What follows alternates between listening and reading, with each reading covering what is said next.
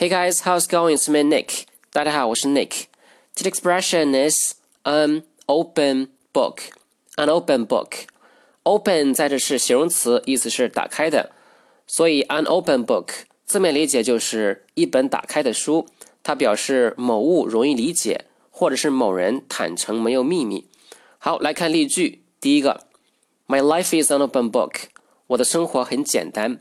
第二个，There's no secret between us. She's an open book to me. 我们之间没有秘密，我对她了如指掌。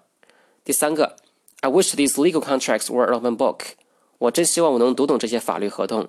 第四个，Adam says he's an open book, but I've seen him sneaking out of his house late at night. Adam 说他没什么秘密，但是我看到过他大半夜溜出他的房间。All right, that's it for today. I'll talk to you soon. Take care, guys. Bye.